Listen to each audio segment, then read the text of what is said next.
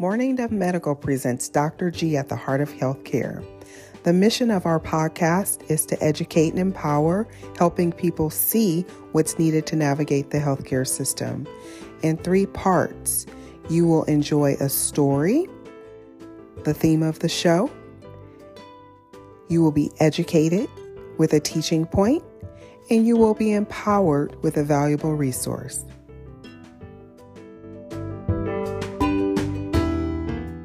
Special guest, Yvonne, who's going to talk to us about the sandwich generation. Um, thank you for joining me, Yvonne. Hi, thank you so much for this opportunity. Yeah, yeah. And so I know Yvonne, we worked together at another hospice agency back in 2019.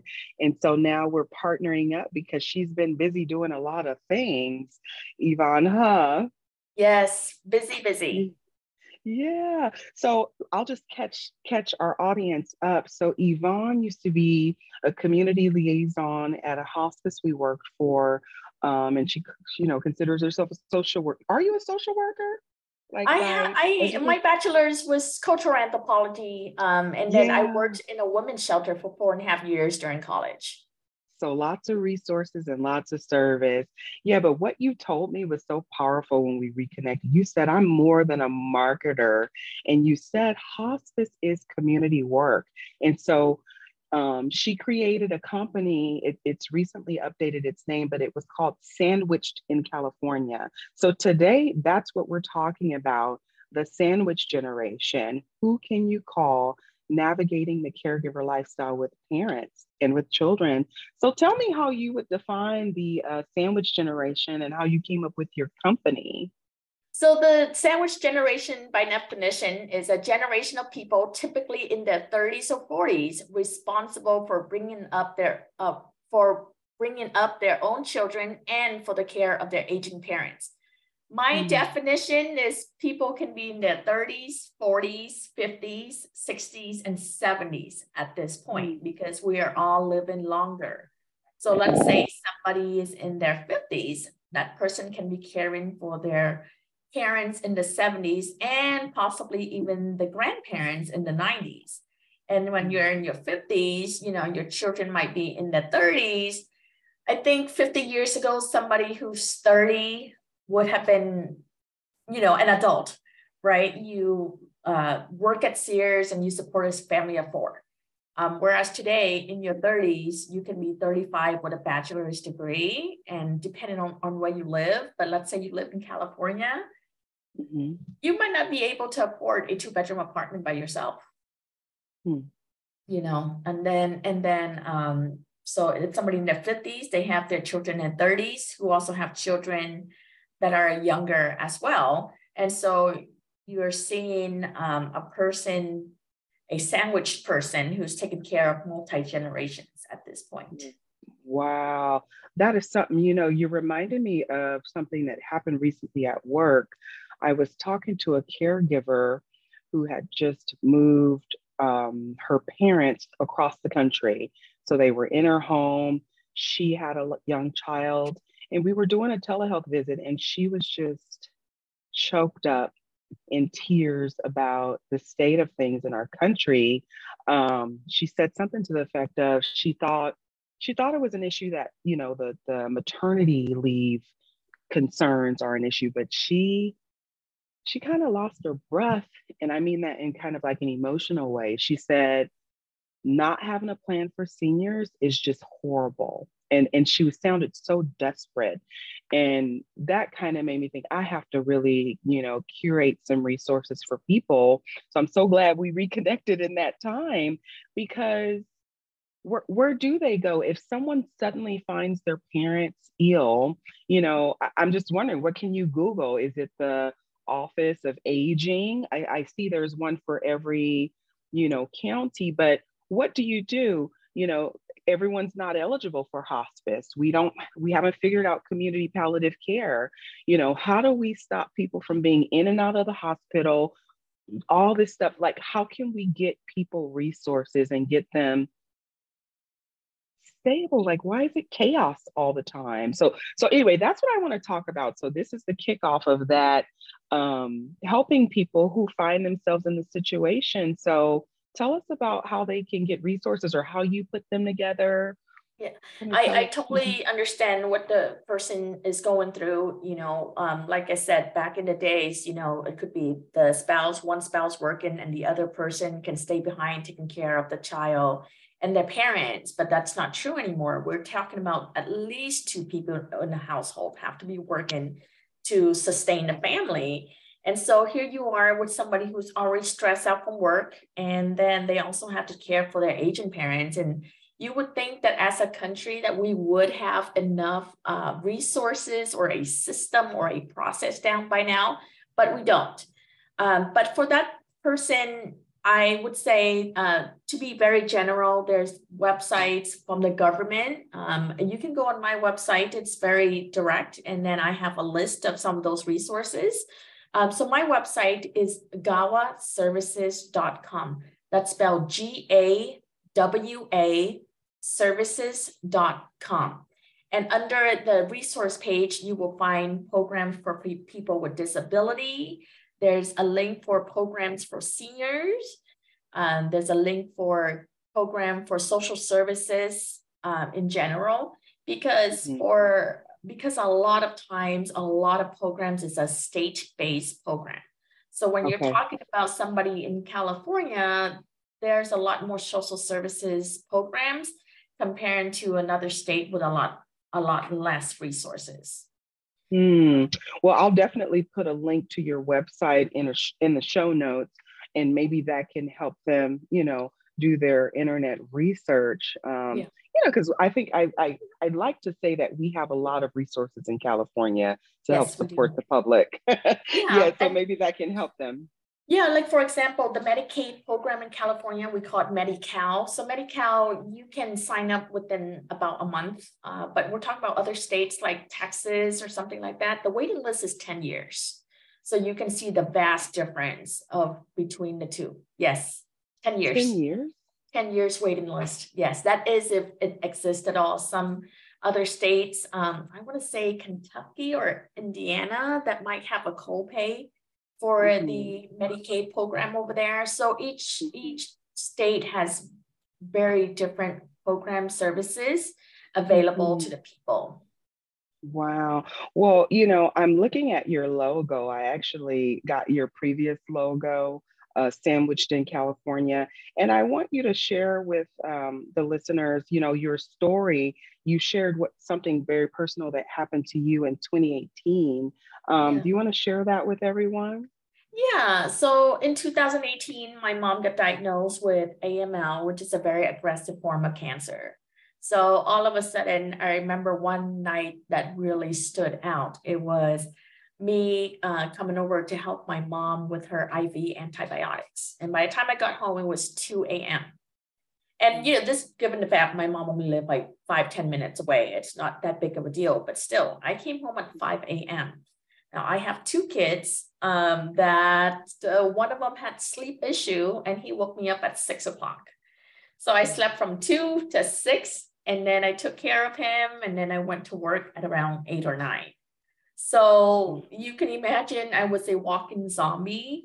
Um, another thing, unfortunately, was that while my mom was having cancer and our whole family was thrown into this, my kids were showing symptoms of autism. So we had to get them uh, diagnosed at the same time.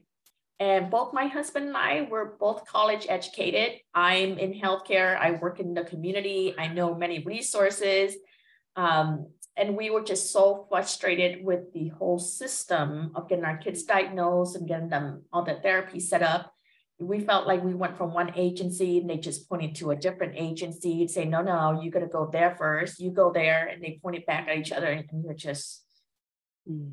you're, you're just kind of going a little crazy here. And again, my husband and I, we talked and we said, we're smart people we know our rights and we speak english what about people who doesn't speak any english what about people who is you know afraid to rock the boat and just don't know their rights so what happened to those people and and when you have a child who say have autism or any other developmental delay, there is no time to wait. You need early intervention as soon as possible. So now mm-hmm. you have, you know, a parent to have to work and at the same time um, being told to go in different directions and then the child is unfortunately left behind. Mm-hmm.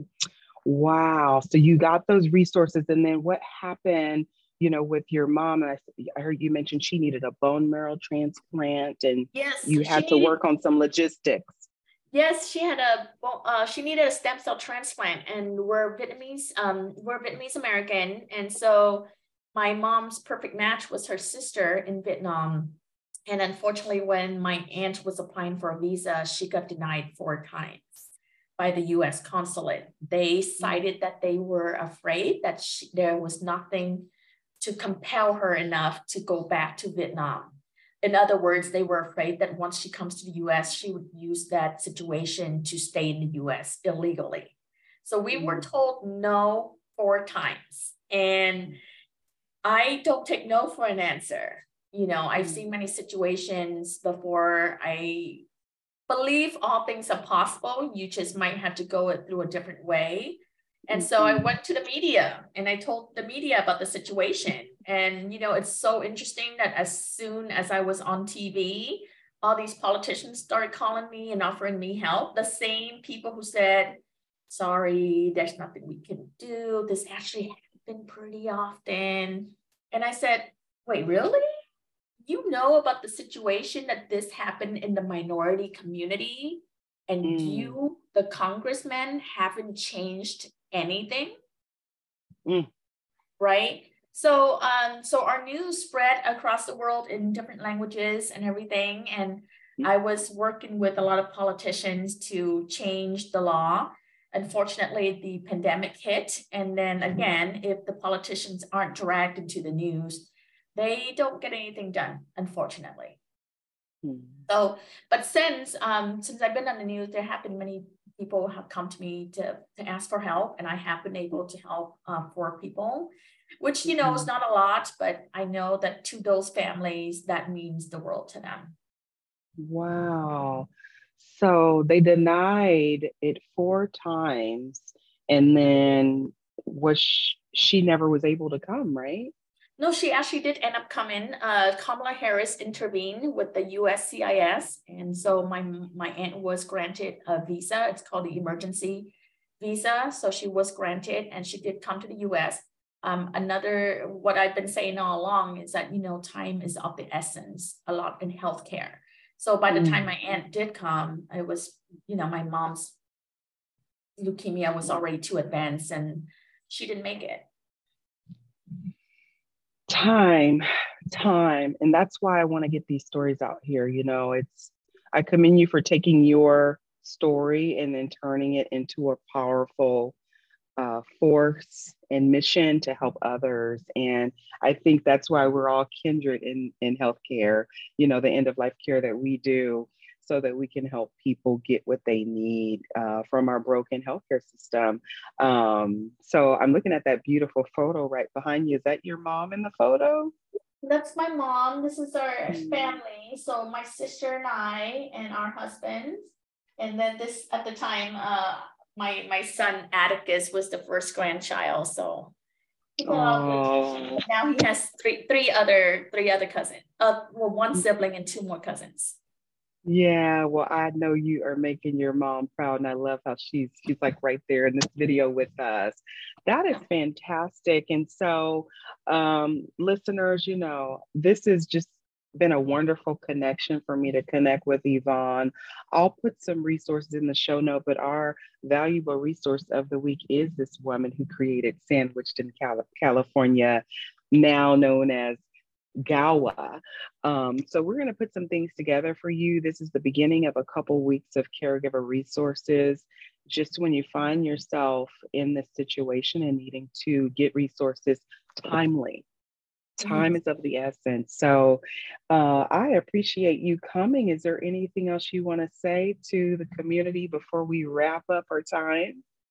I would just say that um, don't lose hope. there's hope out there. There's resources out there. And I know that it's very frustrating. And I hope that one day things will change, that there will be a better process. But don't lose hope. There's help out there. And um, you can contact me if you're in California. I know a lot of resources in California. Or you can go to my website and it gives you a few links on where to start. Mm-hmm. Thank you so much. Wait, I have another question. So, just with your mom, since the cancer had gone far, were you able to get hospice care for her? No, she was um, never in hospice care because she was hooked up to a vent and she had blood transfusion. And even though uh, in this picture, I, you know, worked in hospice, uh, my brother-in-law worked in hospice. His mother-in-law has been in hospice for 40 years.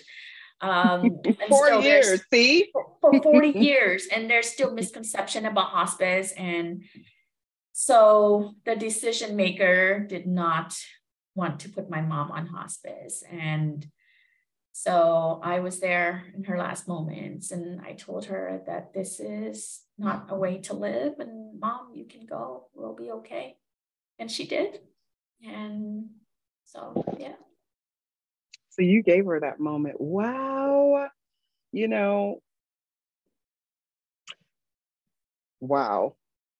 Wow. I didn't know that. I know we caught up a little bit on the phone, but I didn't realize that, you know, um, the fam- family dynamics is what we manage in hospice care, you know, um, dealing with the siblings and, you know, the decision makers and the parents and it's not even us being in healthcare. We still deal with these painful moments. And so thank you for thank you for sharing that because there are a lot of misconceptions and uh, recently i you know tried to do some myth busting and it's my mission here you know to make hospice care more friendly uh, that they understand what it's about. It's about family dynamics. It's about giving our loved ones what they deserve at the end a, a peaceful end and hope for the family. So thank you for sharing that. I hope that you know this work that you're doing is is fulfilling and and you continue to help more people and that this this show will amplify your work. So thank you yvonne. Thank you dr Guthrie, for having this podcast and we're going to help people one at a time. Amen. Take care. Peace